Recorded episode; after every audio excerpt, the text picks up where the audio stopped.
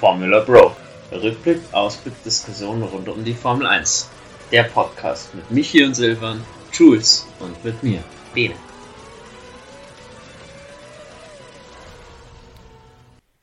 Verstappen, King of the Ile Notre Dame. Und damit Servus und habe die Ehre, herzlich willkommen zur Formula Bro. Ich bin der Bene, wieder der altgestammte Moderator mit dabei. Und heute gibt's ja so ein kleines Classic Review, würde ich fast schon sagen. Außenstelle Schweiz gar nicht mit dabei, aber dafür, Jules, du hast ja mal wieder zu mir verirrt. Ich grüße und begrüße dich natürlich auf deinem eigenen Podcast. Ach, so weit will ich jetzt nicht gehen, aber jedes Mal ein Genuss dabei sein zu können bei diesem dann doch. Ja, ich weiß nicht wirklich, wie ich über dieses Rennen halten, was ich doch wirklich davon halten soll. Es war ein okayes Rennen und ehrlich gesagt schauen wir, dass wir aus diesem okayen Rennen eine überdurchschnittlich gute Folge zusammenbringen, damit wir unsere Schweizer Freunde auch gut vertreten können. Das hoffe ich auch. Wir sind dabei oder geben unser Bestes. Hast du schon ein bisschen vorweggenommen, das Rennen, ja, war mal für Kanada auch schon mal ein bisschen mehr Chaos gewohnt, aber übers Wochenende hat die Strecke eigentlich das gehalten, was man so versprochen hat. Es war viel Regen mit dabei, gerade der Samstag überwiegend nass. War dementsprechend Vorfreude bei dir aufs Qualifying da, oder? Nee, weil ich arbeite da immer, deswegen ich kann es nicht wirklich verfolgen, aber war schon vorhanden. Hat auch für die eine oder andere Überraschung gesorgt, auf jeden Fall. Habe ich cool gefunden. Vor allem dafür ist ja Kanada bekannt, dass du auch zu der Zeit nie weißt, wie das Wetter wirklich sein wird. Definitiv, ich meine, es ging los, die Strecke war nass, hat zwar nicht geregnet, aber man war sich nicht sicher, kommt der Regen oder nicht, dementsprechend Hektik, jeder wollte natürlich noch mit Intermediates eine so gute Runde wie möglich fahren, Schuh hat dann mal gecrashed, es gab so kleinerei Hickhack, um's mal so zu sagen, das war schon sehr, sehr spannend und auch die etablierten Teams waren sich da gar keinen Fall sicher durchzukommen, so problemlos. Die ersten 3 Fahrer, die ausgeschieden sind, aber die ersten 5 waren's. Tsunoda, Gasly, De Vries, Sargent und dem Schuh, der gecrashed hatte. Für Gasly, Alpine schon eine Enttäuschung, weil ich denke, mit Regen hat man sich sicherlich mehr ausgerechnet, gerade da, wo Ocon am Ende gelandet ist. Also Gasly steht da ein bisschen unter Druck, weil ich muss sagen, so richtig aus dem Schatten von Ocon kam er diese Saison ja noch nicht raus. Nein, ganz und gar nicht. Und vor allem, man hat ja gesehen, vielleicht letztes Jahr nicht mehr so, weil da Alpha Tauri schon stark nachgelassen hat, aber die Jahre zuvor, eigentlich wie er von Red Bull weggekommen ist, hat er ja so ein bisschen seinen zweiten Frühling und hat dort auch absolut gut geliefert und hat auch da immer für die eine oder andere Überraschung gesorgt. Und zeigt auch, dass er jetzt gegen Ocon, der das Auto natürlich schon besser gewohnt ist, momentan keine Meter hat. Das ist einfach so. Und jetzt sind dann doch einige Rennen schon absolviert. Die Ausrede, neues Team, langsam muss mehr kommen. Und wie du sagst, es ist nicht nur das Team, das alles anderes angenehm ist wahrscheinlich, aber man sieht es mit Ocon, er liefert es und zeigt, glaube ich, auch, dass Ocon ein ziemlich guter Fahrer ist, glaube ich. Oder zumindest besser, als viele ihn kritisiert haben, auch wenn er das eine oder andere Mal so ein bisschen seine Aussetzer hat. Ja, er überrascht definitiv da als Teamleader, muss ich sagen, dass er sich so deutlich gegen Gasly bisher durchgesetzt hat, schon stark. Man muss aber dazu sagen, Gasly wurde behindert von Carlos Sainz auf seiner schnellen Runde, dementsprechend kein neuer Versuch mehr, keine Verbesserung. Da natürlich etwas unglücklich gelaufen, aber es fällt halt auf, dass wenn Pierre Gasly da ein bisschen gerade im Qualifying die Probleme hat, generell untersuchungsmäßig war viel los. Gegen Sainz wurde im Qualifying ermittelt, gegen Tsunoda auch, gegen Stroll, hinten raus gegen Hülkenberg. Hülkenberg kommen wir später noch dazu, will ich nur an der Stelle gesagt haben, hat es uns 16.000 geschafft, ins Q2 zu kommen. Mhm. Insofern erfreulich dann für Hülkenberg, weil er schafft den Sprung ins Q3. War gerade die Phase im Qualifying, Albon ist als einziger auf Softs rausgegangen, der Rest noch auf Intermediate, obwohl du schon eine trockene Spur hattest. Hat man ja bei Ferrari arg diskutiert, Leclerc hat da ganz eindeutig Softreifen gefordert, sie haben so ein bisschen die Red Bull-Strategie gemacht und haben gesagt, nee, du fährst erstmal auf Intermediate, macht Verstappen genauso und schaust da eine schnelle Runde zu setzen. Man hat dann bei Albon ziemlich schnell gemerkt, die Softreifen sind hier die bessere Entscheidung. Dementsprechend hatte dann der Großteil des Feldes nur einen Versuch auf Soft und der ging bei Ferrari leider ein bisschen in die Hose, aber auch mal wieder bei Sergio Perez.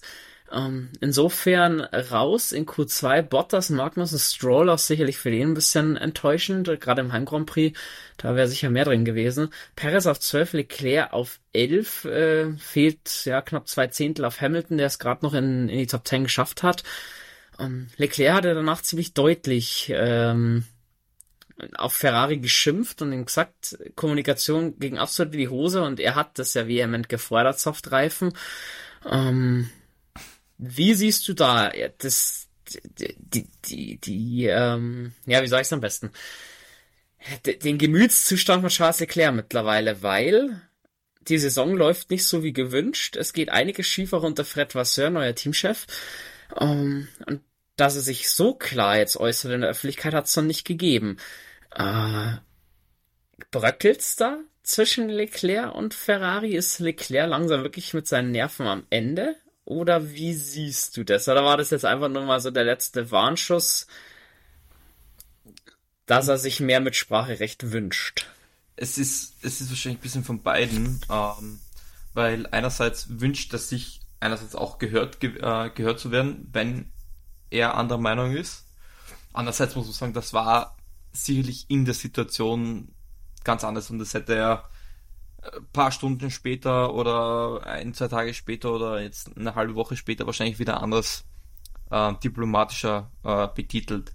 Fakt ist aber, dass da vieles nicht geht und es Fehler sind, die dann im Nachhinein, wo man sagen muss, wären vermeidbar gewesen. Ich habe auch die Szene absolut grenzgenial gefunden, wo er in die Box reinfährt, sich die anderen Reifen aufsetzt und er sagt noch, wie er in der Box fährt, passt auf, wenn ihr mich rauslasst, da ist viel Verkehr. Ja, was passiert? Sie machen faktisch einen sehr gefährlichen Release, und das sind halt die Sachen. Ich weiß nicht, woran es scheitert, wieso Ferrari da das Cool-Team solche Probleme hat, dass da teilweise der Stolz im Weg ist, oder ja, ich weiß es nicht, aber das Team, und das beginnt bei der Strategisten, das geht über die Mechaniker, Ingenieure, bis hin zum Fahrer, bis ins Fahrerlager, das funktioniert nicht. Und das ist etwas, das man sehr schnell in den Griff bekommen muss.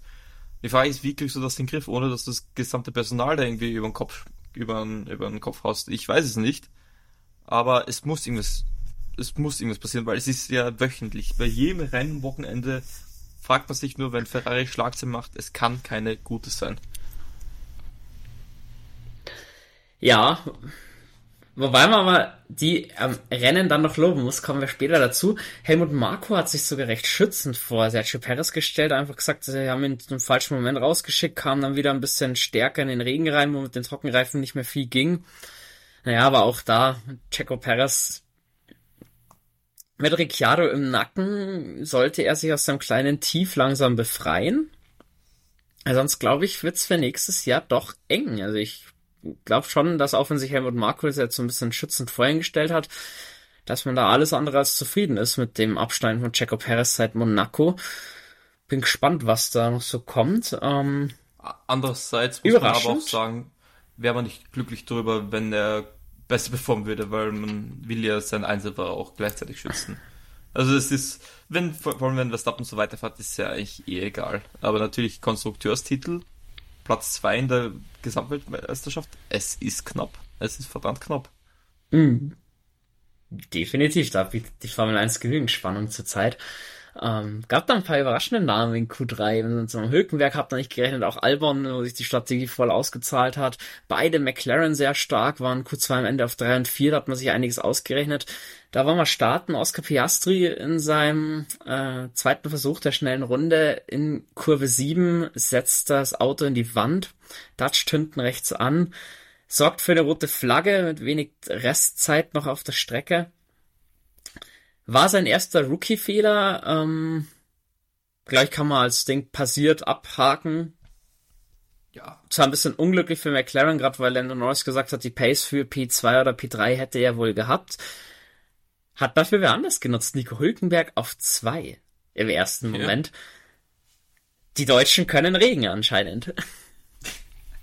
Ja, wenn man sich Schumacher, Vettel und Hülkenberg anschaut, anscheinend, vor allem Regen ist halt so eine tolle Möglichkeit für die schwächeren Teams, weil das da einfach viel mehr zusammenstaucht und dann sind halt solche Überraschungen oder vermeintliche Überraschungen gut möglich. Definitiv. Die Freude währte allerdings nicht lang für ein paar Kameraden. Also sowohl Stroll wurde von 13 auf 16 zurückversetzt wegen Behinderung. Carlos Sainz für die Behinderung von Gasly auch nochmal 3 Plätze zurück von 8 auf 11. Wohl Sainz selber sehr, sehr wütend, weil er sagt, er wurde heute mindestens 7 Mal behindert im Qualifying. Nein, wurde so wohl nicht aufgezeichnet. Auch Nico Hülkenberg während der Rotphase wohl zu schnell gewesen. Hat dafür 3 Plätze drauf bekommen. Startet ist er nicht von 2 gestartet, sondern von 5. In dem Fall ärgerlich. Im Funkverkehr war es nämlich nicht so offensichtlich, beziehungsweise da war man eigentlich bei Haas sich sicher, man hält Delta ein, die Telemetriedaten hat sie dann da verraten.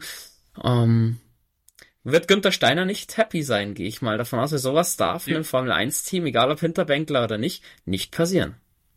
Nein, und das ist, dass halt, du bist zu viel gewohnt schon und alles und du kennst eh den Ablauf und du denkst schon an ganz andere Sachen. Und dann passiert genau sowas, was genau in der Situation alles andere ideal ist, weil wenn du auf P17 oder so bist, die Chance, dass dann Haas einen großen Sprung nach vorne macht, ist unwahrscheinlich. Aber wenn du auf P2 bist, die dann so eine auf gut und Scheiß passiert, ist es natürlich alles andere als günstig. Definitiv, da sehe ich massiv Verbesserungspotenzial, ein bisschen schade, weil vom P2 bleibst halt auch eher in den Punkten als vom P5. Ja, dann lass uns mal reinstarten ins Rennen. Verstappen auf der besseren Seite, so hat es zumindest Lando Norris betitelt. Er gesagt hat, auf einer Seite in Kanada brauchst du euch gar nicht starten, weil du vom Asphalt her so schlechte Mischungen hast, da geht fast gar nichts voran. Finde ich, hat man auch gemerkt. Verstappen kam gut weg, auch Hamilton kam gut weg, Alonso weniger. Dementsprechend Alonso einen Platz verloren. Hülkenberg hat einen Platz verloren gegen Ocon, da wäre Norris fast schon mit durchgeschlüpft, der dann aber selber von Piastri noch gefressen wurde. Kamen aber alle durch die erste Kurvenkombination durch. War dann nur die erste Runde eigentlich relativ unspektakulär. Magnussen hat sich mal in Kurve 13 verschätzt. Tsunoda kam relativ früh rein, warum man nicht gesehen hat, wo es war. War für dich wahrscheinlich auch ein bisschen überraschend, dass so gar nichts gekracht hat, oder? Sei völlig Kanada untypisch, dass alle so gut durch die erste Runde durchgekommen sind. Ja, die Kurve hat's halt dann wirklich in sich. Vor allem, ich finde dann auch so eine gefährliche Stelle ist die Schikane danach. Ja, aber sicher wünscht man sich Action und so, aber man muss sagen, die Fahrer über die letzten Jahre sind immer vorsichtiger geworden und das ist auch ein Zeichen, wie gut Mensch und Maschine da zusammenarbeitet. Hat auf jeden Fall überraschend gut funktioniert und es sind alle gut weggekommen und es hat noch bis auf Alonso, der halt aufgrund der schlechteren Seite haben bei den vordersten, glaube ich, hat es da wenig Veränderungen gegeben. Nach den ersten Kurven. Ja, Norris hat einen Platz am Ende verloren, gegen Piastri war es. Hülkenberg hat eigentlich auf der besseren Seite gestartet, der hat verloren und Alonso hat verloren. Also ja, waren kleinere Positionstäusche dabei, aber jetzt nichts Aufregendes. In Runde 7 funkte dann Williams an Logan Sargent, dass er das Auto abstellen soll. Hatte mal einen ziemlichen Master-Fail drinnen. Gut abgestellt, direkt am Notausgang, hat nur kurz Virtual Safety Car ausgerufen, bis das Auto dann beseitigt war. Ging alles super schnell, richtige Entscheidung in meinen Augen. Restart nach Virtual Safety Car ging für Hülkenberg. Ja. Wenn ich da kurz einspringen darf, ich habe das auch sehr gut gefunden, wie man das wie das wirklich gemacht hat. Weil es war Polster bis zur Stelle hin und er hat wirklich gewartet, bis alle bei der Start und Ziel vorbeigefahren sind und erst dann das virtuelle Safety Car ausgerufen, dass es da keiner einen Vorteil bekommt. Und es war noch genügend Zeit. Ich glaube, das virtuelle Safety Car war für wie lang? 20 Sekunden. Hat dir das eigentlich auch gefallen, dass es zumindest so gewirkt hat, dass wir da wirklich abwarten, bis alle bei der Start und Ziel einfach vorbeifahren oder bei der Boxengasse vorbeigefahren sind? bis er dann das Safety Car oder das virtuelle Safety Car ausruft? Ja, aber es wurde ja zwischen eng, ich glaube, Norris wäre Magnussen fast draufgefahren in einem Moment. Oder Hülkenberg war's. Da wurde es ein bisschen eng. Ja, also für mich war es fast ein bisschen zu spät ausgerufen. Ich meine, natürlich willst du es so fair wie möglich haben, dass alle am besten auf der Geraden sind. Da hätte man aber davor schon auf der langen Gerade vor der letzten Schikane machen können. Ja, ich weiß nicht, aber ich finde auf jeden Fall richtige Entscheidung, dass es nur ein virtuelles Safety Car war. Ja. Da hätte es auf jeden Fall nicht mehr gebraucht. Da war ja die FIA in letzter Zeit auch ein bisschen verruft. Da hat es vielleicht ein bisschen übertrieben, schnell Safety Car rauszuholen oder sogar der Rennabbruch irgendwo herbeizuwirken. Von daher ist es in Ordnung. Für mich hätten wir es aber definitiv früher machen können. Weil Norris war anscheinend schon überrascht, dass dann doch noch virtuelles Safety Car kam. Der war nämlich voll im Angriffsmodus. Ja, wie gesagt, es lässt sich drüber streiten, ob das fair ist. Es lässt sich drüber streiten, glaube ich. Zu 100% fair, weiß ich nicht, ob du es so hinbekommst. Aber ich glaube, im Großen und Ganzen kann man damit leben. Hülkenberg selbst hat dann gegen die McLaren den kürzeren ziehen müssen nach dem, in Anführungsstrichen, Restart, wurde davon Oscar Piastri geschluckt. Und generell so ein bisschen das Feld, klar, manche hat ein bisschen besseren Restart gehabt, manche ein bisschen weniger, das Delta besser ausgelegt. Da kam auch Russell unter anderem wieder an Alonso ran. Hat da so ein bisschen seine Chance gerochen und prompt der Fehler, Kurve 9 über den Bordstein drüber, schlägt ein, hinten rechts, ziemlich viele Teile verloren, das nächste Safety Car kommt raus, Russell blieb auch nach einem kurzen Reparaturstopp draußen, was ich sehr, sehr mutig fand, weil dann doch viele Schäden am Auto zu erkennen. Und bei der Safety-Car-Phase es kamen viele rein, außer Ferrari. Die hat man mit beiden Autos draußen gelassen. Sehr, sehr risikoreich, aber am Ende mal was Richtiges von Ferrari. Muss ich aber sagen, ich bin überrascht, dass sie es mit beiden Autos durchgezogen haben. Ich hatte bei vielen Teams erwartet, dass sie splitten. Wir waren in Runde 12, war natürlich ein geschenkter Boxenstopp, aber relativ früh. Da hat man schon gemerkt, ein Stopp wird es dann nicht werden. Hat mich bei Ferrari gewundert, dass sie es mit beiden Autos durchziehen, nicht zu gehen. Und zum Beispiel McLaren hat ja einen Doppelstopp gemacht. Da hat es mich auch gewundert, dass man nicht gesplittet hat. Ja. Hast du eine Erklärung für das aggressive Vorangehen, sowohl bei McLaren als auch bei Ferrari in puncto Strategie an diesem Punkt im Rennen? Also ich hätte zumindest die Strategie gesplittet, weil zu dem Zeitpunkt ist es natürlich mutig, draußen zu bleiben, dass du hoffst, dass vielleicht später noch was passiert. Ich hätte es nicht getan. Ich hätte diese Chance genutzt und versuchen, das über die Racing Pace zu holen. Aber ja, sie werden schon einen Plan gehabt haben und ist ja da sogar aufgegangen mit dem Reifenverschleiß zum Ende hin. Also von dem her, ja. Er hat schon gesagt, wenn 10 Runden später wieder ein Safety Car gekommen wäre, dann wäre die ganze Strategie für die Katz gewesen. Weil dann das Feld so eng zusammen gewesen wäre und viele nicht reingegangen wären, also risikobehaftet. Für McLaren hat sich's am Ende nicht ausgezahlt. Ich meine, Doppelstopp hat zwar gut funktioniert, Piastri von Norris, die Stewards haben währenddessen aber bei Norris in Anführungsstrichen unsportliches Verhalten festgestellt. Norris hat sich wohl bewusst ein bisschen fallen lassen, um die Lücke zu Piastri aufzumachen für einen Stopp. Stewards sagen, ja, war nicht mehr im Delta, das war unsportliches Verhalten. McLaren besteht immer noch drauf, dass sie in den Telemetriedaten nachweisen können, dass Norris im Delta drinnen war, und Lando Norris hat selbst gesagt, er hat erst 3 Kurven vor der Boxeneinfahrt überhaupt Bescheid bekommen, dass es einen Doppelstopp geben wird. Also ich muss sagen, ich finde es von den Stewards ein bisschen vorhergegriffen, ohne die Telemetriedaten gecheckt zu haben, oder ausreichend gecheckt zu haben, so eine Strafe aufzusprechen, weil er war langsamer als Piastri auf der Geraden um bis zu 50 km/h, das stimmt. Aber Jules, solange man im Delta drin ist, sollte das doch eigentlich egal sein, solange man sein Zeitdelta fährt, was einem vorgegeben wird. Also so verstehe ich es auch. Sie werden anscheinend irgendwas gesehen haben, was man in den öffentlichen Medien nicht zu Gesicht bekommen hat, weil sonst spricht man nicht einfach so relativ rasch auch die Strafe aus, aber irgendwas muss da passiert. Also, ja, ich bin gespannt, ob von McLaren noch was kommt. Wird halt schwierig, was sie dann noch jetzt im Nachhinein rausschlagen können oder rausschlagen wollen. Ein Freibrief für eine 5-Sekunden-Strafe oder irgendwie sowas. Einmal mehr über die, über die Streckengrenze fahren dürfen. Genau.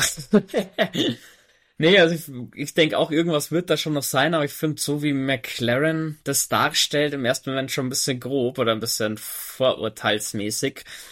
Schauen wir mal, ob da noch was rauskommt, eine Info oder nicht. Bin ich auf jeden Fall sehr gespannt. Was war noch in der Safety-Car-Phase? Hamilton hat ein Auto an seinem Schaden gemeldet, weil er wohl über Trümmerträger drüber gefahren ist. Das hat sich als nichts Schwerwiegenderes herausgestellt. Beim Check vom Auto hat man allerdings beim Stop ein bisschen länger gebraucht. Ja, deine Meinung zu dem Rausfahren von Alonso, war es ein unsafe Release oder nicht? Ja, da streitet man jetzt momentan drüber. Also Alonso hat es natürlich schon klug gemacht, er hat das so, dass er dann abrupt abgebremst hat, aber er hat abbremsen müssen und es war verdammt knapp. Und ich bin dann eher auf der Seite, eher konservativ sagen, ich bestrafe das jetzt, weil für mich das schon zu knapp ist, weil selbst wenn man sagt, das geht noch, werden halt andere Teams den Bogen noch mehr spannen. Und irgendwann ist es dann zu knapp und dann gibt es eine Kollision, die ganze Boxeneinfahrt ist gesperrt für, wenn du so eine Situation wie da ist, für das halbe Feld das Rennen vorbei, weil dann alles geblockt ist. Ich will nicht wissen, wie knapp man das noch machen kann, vor allem man darf nicht vergessen, das sind unzählige Personen auf der Straße und da eine Kollision mit Trümmerteilen ist auch für die äußerst gefährlich und deswegen sage ich, dass man da nicht den Bogen zu viel überspannen sollte, wo ich sage, jetzt ist man schon ziemlich am Zenit. Also für mich ist es zu viel. Für mich hätte ich gesagt, unsafe Release. Okay, krass. Ja, es war eine enge Geschichte. Alonso hat auch wohl die Bremse antippen müssen. Ja, im Zweifel, ich finde, da gab es gefährlichere Szenen während der ganzen Wechselei, gerade in der Safety-Car-Phase. Dann ist es in Ordnung, dass man da keine Unsafe-Release rausgegeben hat. Ich denke da auch an Lando Norris, wo es ziemlich knapp war. Da war es, finde ich, noch knapper, noch gefährlicher, auch für die Boxencrews. Da hat man auch nichts gegeben, da kann man, finde ich, bei Hamilton auch nichts geben. Weil man hat sich ja dann relativ schnell erledigt. Ich meine, vorne haben sie alle auf hart gewechselt, es geht los. McLaren kam relativ gut raus, also gerade Lando Norris, erst an Magnussen vorbei, dann auch Piastri vorbei. Piastri einen kleinen Verbremser drin gehabt und Platz an Albon verloren, also da war schon relativ knackig was los, gerade im Mittelfeld. Und auch Alonso hat sich Hamilton zurechtgelegt und auf der langen Gerade dann vor der Schikane blitzsauberes Manöver. Alonso hat's aber noch drauf, oder Jules? Ja, der erlebt seinen 17. Frühling, glaube ich. Also das, wenn man sich zurückdenkt, wo Aston Martin letztes Jahr war und dann hat er in der Offseason ja Alonso diese Aussage geschoben gehabt, wo ihn alle eigentlich nur ausgelacht haben oder gesagt haben, ja, das musst du wahrscheinlich sagen. Aber was Aston Martin da für einen Sprung macht, ist ja unglaublich. Man, Stroll ist kein Alonso und ja, Stroll hat Pech und ja, aber wenn da noch mehr kommen würde, wären die ganz klare Nummer 2. Aber was Alonso da anstellt, ist ja unglaublich. Und also wenn bei Verstappen mal Sainz sollte, ist Alonso in der Pole Position für den Rennsieg. Aber ich könnte mir sogar vorstellen, wenn Verstappen auch nur einmal einen schlechten Tag haben sollte und Alonso ein bisschen Glück, glaube ich, dass da viel möglich sein könnte in der Saison. Also ich glaube, wir werden einen Aston Martin heuer mal ganz oben am Podest sehen. Glaubst du es auch? Das ist an die Aussage, werde ich dich erinnern. Puh, ich denke, Mercedes macht Schritte, auch Ferrari hat jetzt, finde ich, einen Schritt gemacht. Natürlich, also sie haben eine reelle Chance, dass Alonso mal oben steht. Bei Stroll sehe ich es eher nicht. Aber da muss schon viel passieren. Aber auch Perez einen schlechten Tag, da muss Verstappen ausfallen. Und dann darf eben Mercedes und Ferrari so dieses letzte Zehntel auf Aston Martin auch nicht mehr aufholen. Dann soll es das werden. Sonst ist, finde ich, eben um Team 2 Rangfolge nach Red Bull einiges offen. Wobei man, finde ich, halt jetzt in Kanada noch gemerkt hat, also Hamilton hat da ein bisschen abreißen lassen müssen. Da fehlt einfach noch das eine Zehntelchen zu Aston Martin. Aber bei Mercedes so ein kleiner Aufwärtstrend ist sehbar. Ja, und man hat gesehen, zum Schluss ist ja Mercedes wieder näher gekommen, aber dann, das letzte Stück hat gefehlt. Aber was mir gefallen hat, wir verraten natürlich noch nicht das Endergebnis. Der Unterschied zwischen ersten und zweiten, 5 Sekunden. Auch wenn da vielleicht was rausgenommen wurde, das ist nicht viel. Das ist keine halbe Minute, das sind keine 2 Runden Vorsprung oder irgendwas, das ist nicht viel. Ein Fahrfehler und da passiert was. Also definitiv die Autos, die neue Generation. Eine 5-Sekunden-Strafe. Zum Beispiel. Also, okay, vielleicht waren es zum Schluss, ich glaube zum Schluss waren es ein bisschen mehr noch, aber es war lange Zeit zum Schluss nur 5 Sekunden und ich glaube, das ist gut für die Formel 1, dass man sieht, das geht in die richtige Richtung, das geht dorthin, wo man sich haben will, das Feld wird enger zusammengestaucht, das Mittelfeld wird größer, Teams wie Williams plötzlich fahren um Punkte und das ist auch schön und ich glaube, das wünschen wir uns alle und ich glaube, das ist ein schöner und wichtiger und richtiger Schritt, den da die Formel 1 gesetzt hat. Auf alle Fälle, da sprichst du an, Albon in der Phase auch auf dem Vormarsch, hat sich da und dann gegen Kevin Magnussen durchgesetzt für Platz 11. Alonso hat eben so ein bisschen Kampfansage an Verstappen, er will Gas geben, wo Hamilton hat abreißen lassen müssen. In der Phase plätscherte dann so ein bisschen das Rennen vor sich hin. George Russell hat man mal wieder gesehen, der mit De Vries und Magnussen nicht vorbeikam. Und da auch kuriose Szene, Kurve 1, Magnussen und De Vries im Zweikampf, finde ich De Vries ein bisschen wenig Platz gelassen, hätte mehr machen können, Magnussen war für die nächste Kurve innen, beide treffen den Apex überhaupt nicht, Russell schlüpft durch und dann in Anfahrt auf Kurve 3, De Vries und Magnussen beide komplett Bremspunkt nicht erwischt, beide fahren sie in die Auslaufzone raus, mehr oder minder. Und Magnussen parkt so ein bisschen die Vries ein. Hast du so eine Szene schon mal gesehen oder kannst du dich an sowas mal erinnern? Also ich muss sagen, ich in den letzten 10 Jahren auf jeden Fall nicht sehr kurios. Ja, es mich so ein Arschloch mal zugepackt hat letztens vom Einkaufsladen. Aber nee, in der Formel 1 habe ich sowas noch nie erlebt. War ein bisschen kurios. Weißt du, was mich das ein bisschen erinnert hat, wie dann auch Magnussen so gestanden ist? Das Qualifying aus dem Jahr, was war denn das, mit Schumacher, wo er die schnellste Runde in Monaco gefahren hat und dann in Raskas war das, glaube ich, das Auto in die Wand. 2006 in Raskas geparkt hat. Ja, also brutal gegen die Wand gefahren ist ihm, glaube ich, die Kraft fürs Lenken ausgegangen. So, das hat mich das erinnert. De Vries hat, glaube ich, schon längst einen Retourgang drin gehabt und Magnussen hat doch Probleme gehabt und ich glaube, hätten Formel-1-Autos eine Hupe, hätte man die dann mal deutlich zu Gehirn bekommen bei De Vries.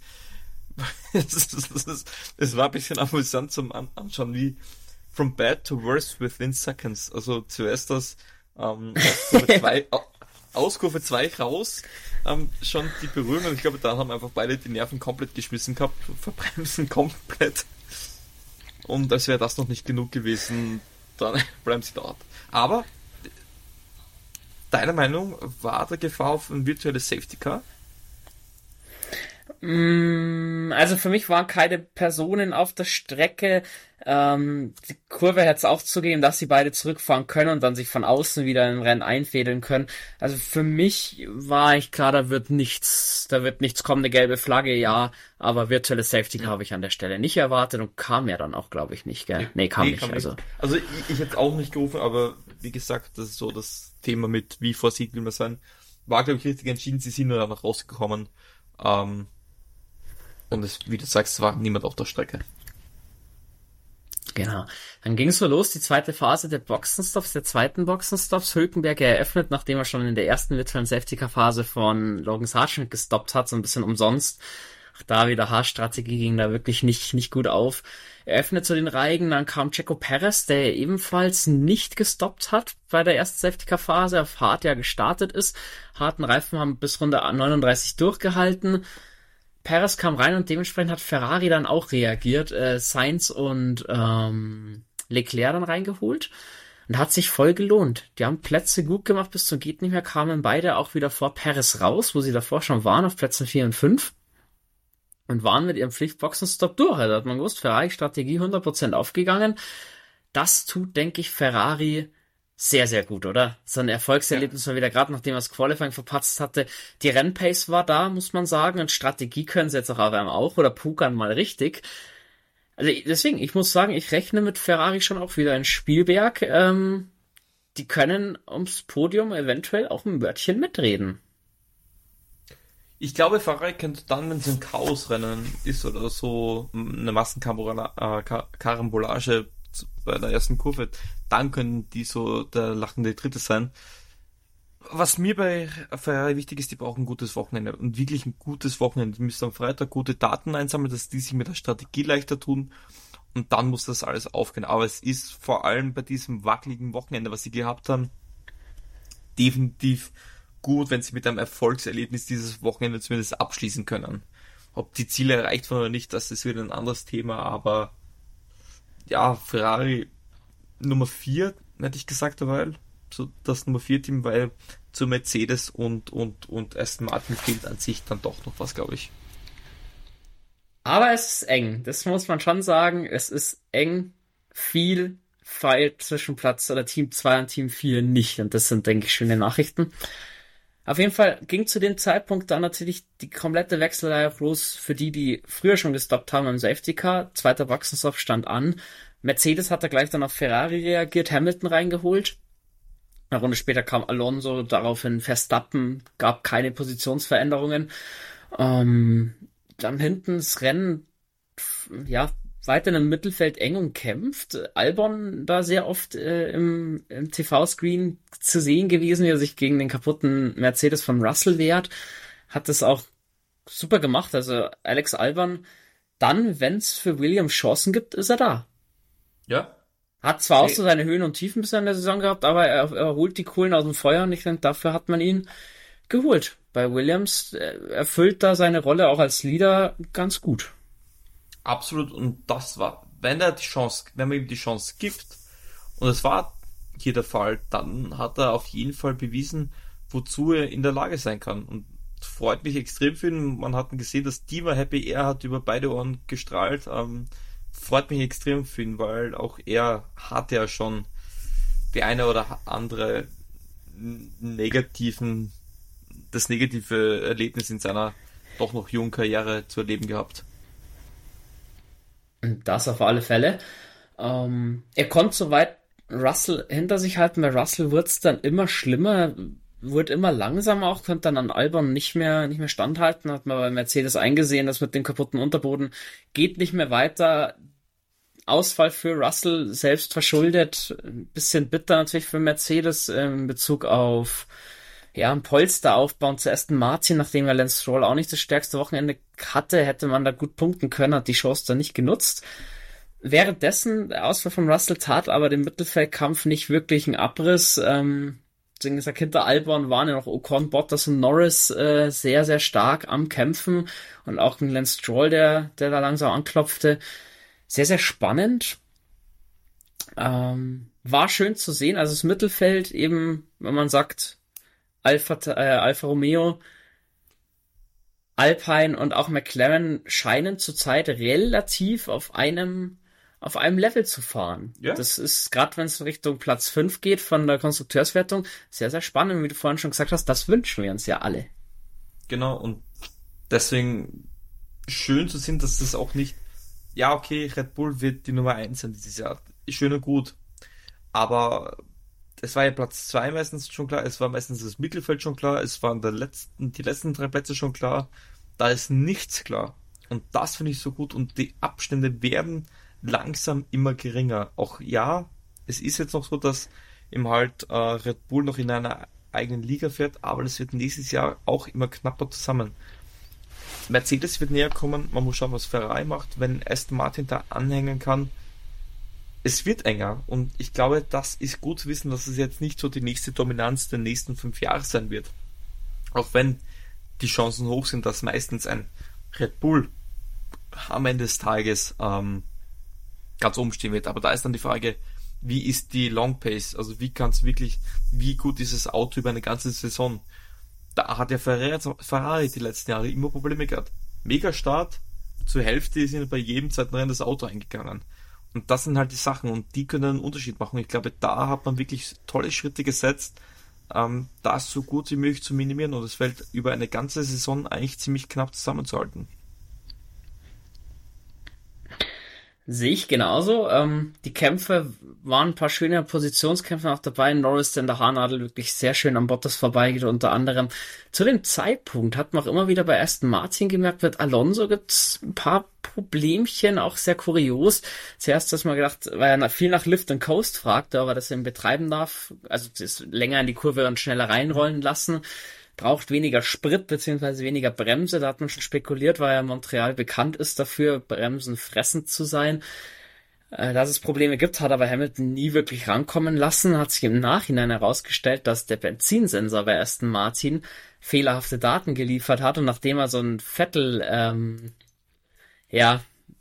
diese Vettel-Fail, sage ich mal, von Ungarn 2021, glaube ich, war es, vermeiden wollte, dass man zu wenig Sprit nach Hause kommt, hat ihm Alonso das angeschafft, hat ihm so eine Zehntel ungefähr gekostet pro Runde, 1/10 bis 1,5.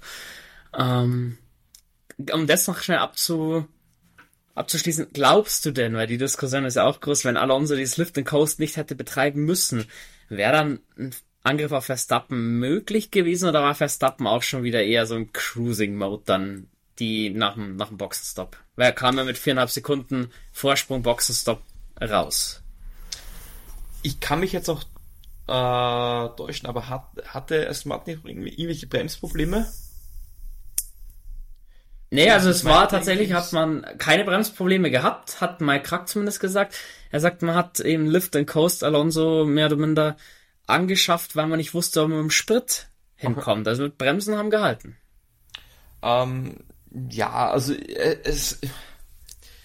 Verstappen hätte auch schneller fahren können, auf jeden Fall, aber es wäre definitiv ein Angriff zustande gekommen und er wäre näher gekommen, was er auch teilweise immer geschafft hat. Ob es genug gewesen wäre, weiß ich nicht, aber ein Safety Car und er ist direkt hinten dran, dann hätte ich Aston Martin viel zugetraut, glaube ich. Vor allem, ich hätte auch nicht gewusst, wie gut der Medium unter Belastung bis zum Ende durchgehalten hätte, wenn zum Beispiel früh nach dem zweiten Stopp ein Safety Car oder irgendwas ist und das Feld ist zusammengestaucht und dann fährt Medium gegen hartes Rennen zu Ende, hätte ich da doch schon den harten Reifen im Vorteil gesehen gehabt. Aber ja, das ist alles viel hypothetisch und ja, aber er hätte zumindest ein bisschen stören können oder zumindest dazu führen können, dass Verstappen schneller fahren muss und je schneller du fährst, desto eher kannst du auch Fehler machen und das kann ja auch schon viel bewirken. Das sehe ich ganz genauso, weil die letzten Runden Mittelfeldkampf blieb. Norris gegen Ocon war da sehr, sehr spannend. Norris ja auch lamentiert, dass bei Ocon der Heckflügel etwas zu locker ist, hat das mal gemeldet, da gab es keine Spiegeleiflagge. Stroll geht fast letzten Moment noch am Bottas vorbei.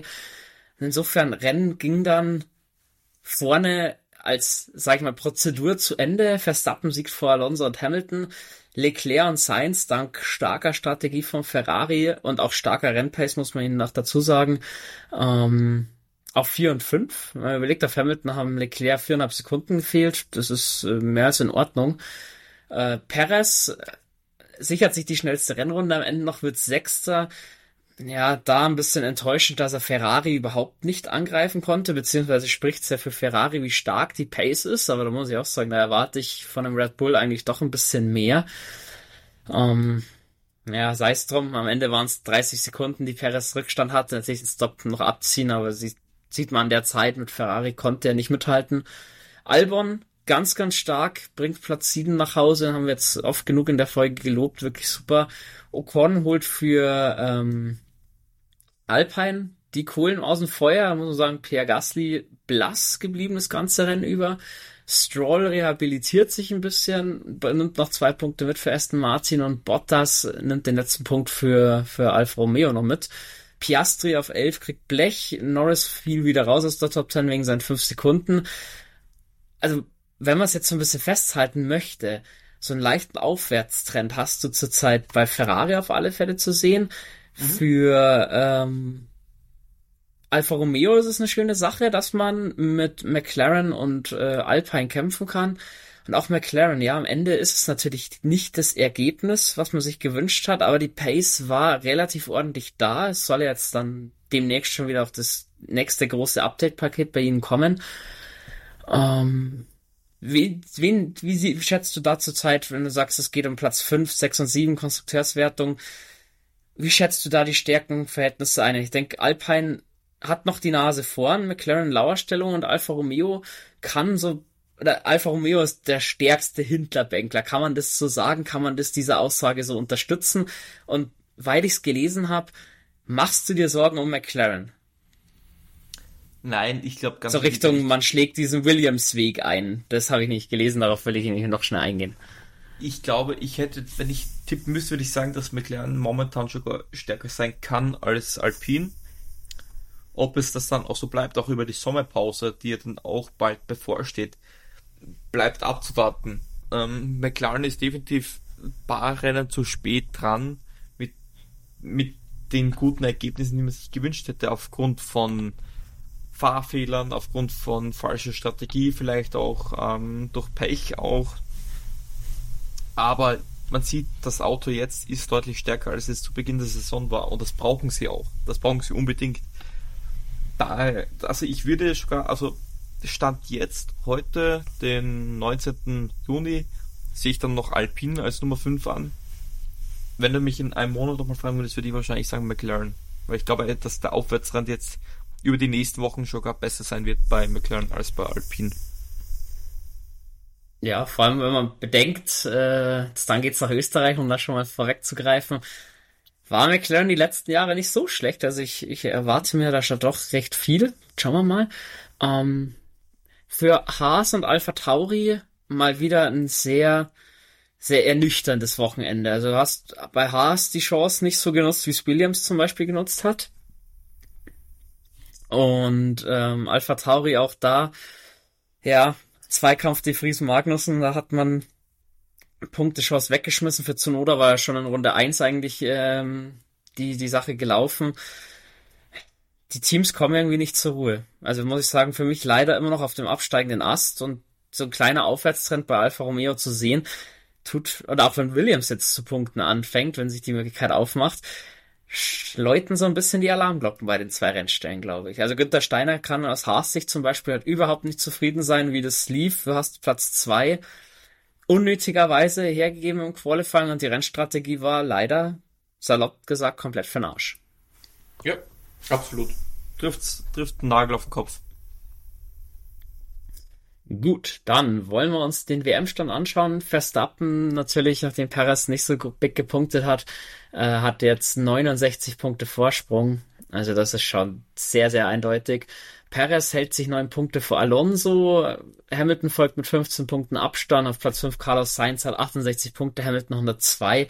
Also da würde es mich wundern, wenn die Top 4 sich da noch groß ändern würden. Das ist dann eher so die zweite Charge. Sainz, Russell, Leclerc, die so ein bisschen bis zu Platz 5 kämpfen. Lance Stroll auf Platz 8 mit 37 Punkten. Da kann Ocon noch mithalten mit 29. Dann fällt es ab mit Gasly und Norris zur Top 10 mit 15 und 12 Punkten. Und Albon mittlerweile bei 7 angekommen, hat Hülkenberg überholt. Soweit dazu. In der Konstrukteurswertung Red Bull natürlich vorneweg. Haben fast doppelt so viele Punkte wie Mercedes zu dem Zeitpunkt. Mercedes, ja, mit dem Ausfall von Russell hat man es nicht geschafft, das Polster zu vergrößern. Also im Gegenteil, man hat nur 15 Punkte gemacht. Aston Martin 20. Kann Abstand ein bisschen verkürzen. Ferrari 30 Punkte dahinter. 30 Punkte sind nichts, das wissen wir selbst. Ein Chaos-Wochenende im Ferrari kann da durchaus wieder mitspielen um Platz 3 oder sogar um Platz 2. Alpine noch relativ allein auf Platz 5 mit 44 Punkten, vor McLaren mit 17. Alfa Romeo setzt sich wieder vor Haas.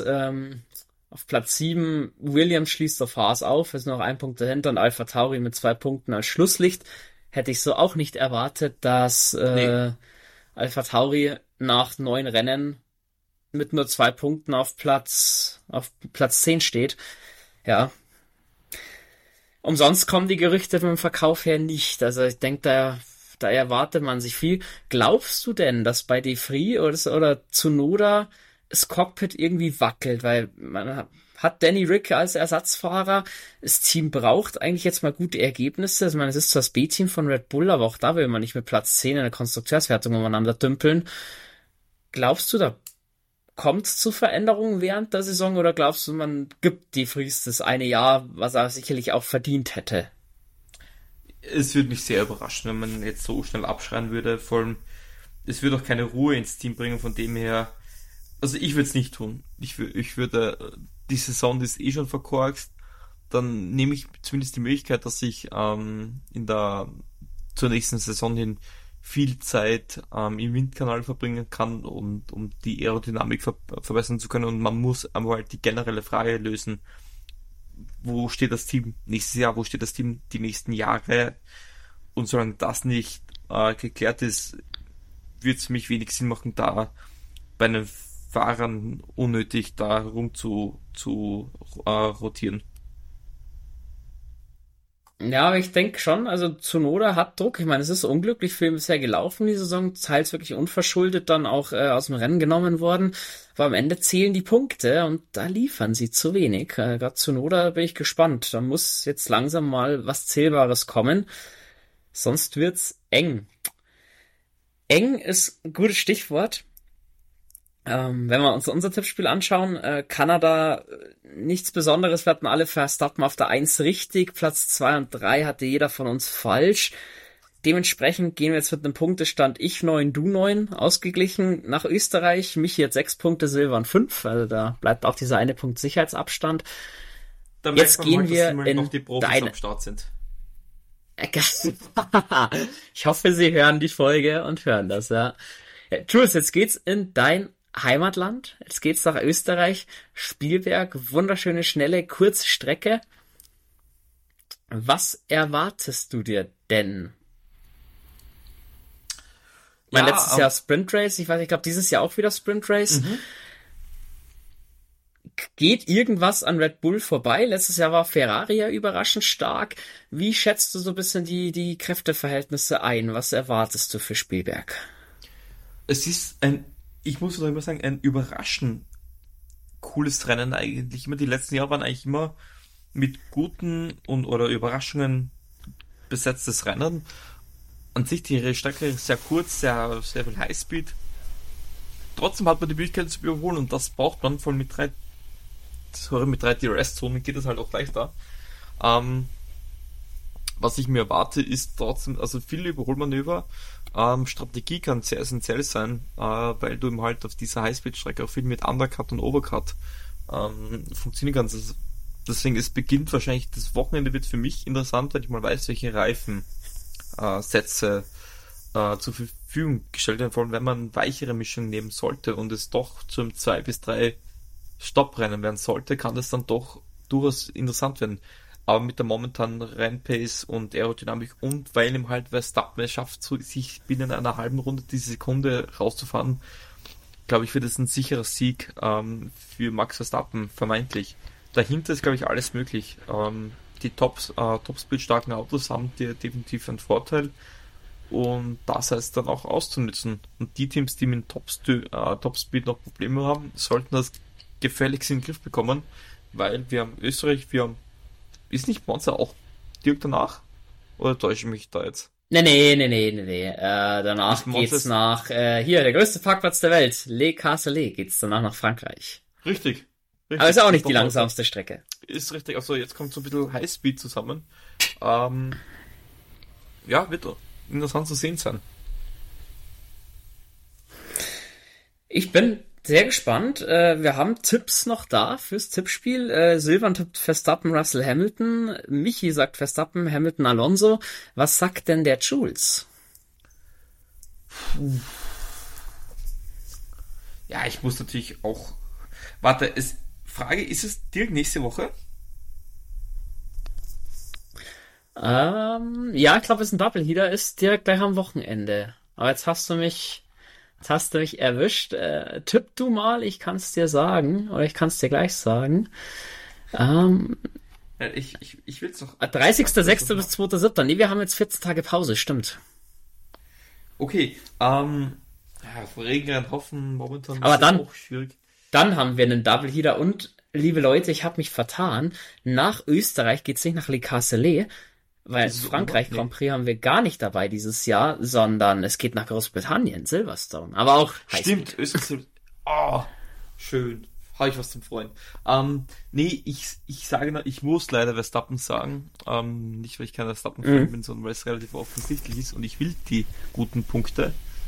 Sind wir Bachen Hamilton auch so, weil ich glaube, Mercedes und Topspeed stärker ist, aber ich glaube, Alonso und Aston Martin hat noch so viel im Köcher.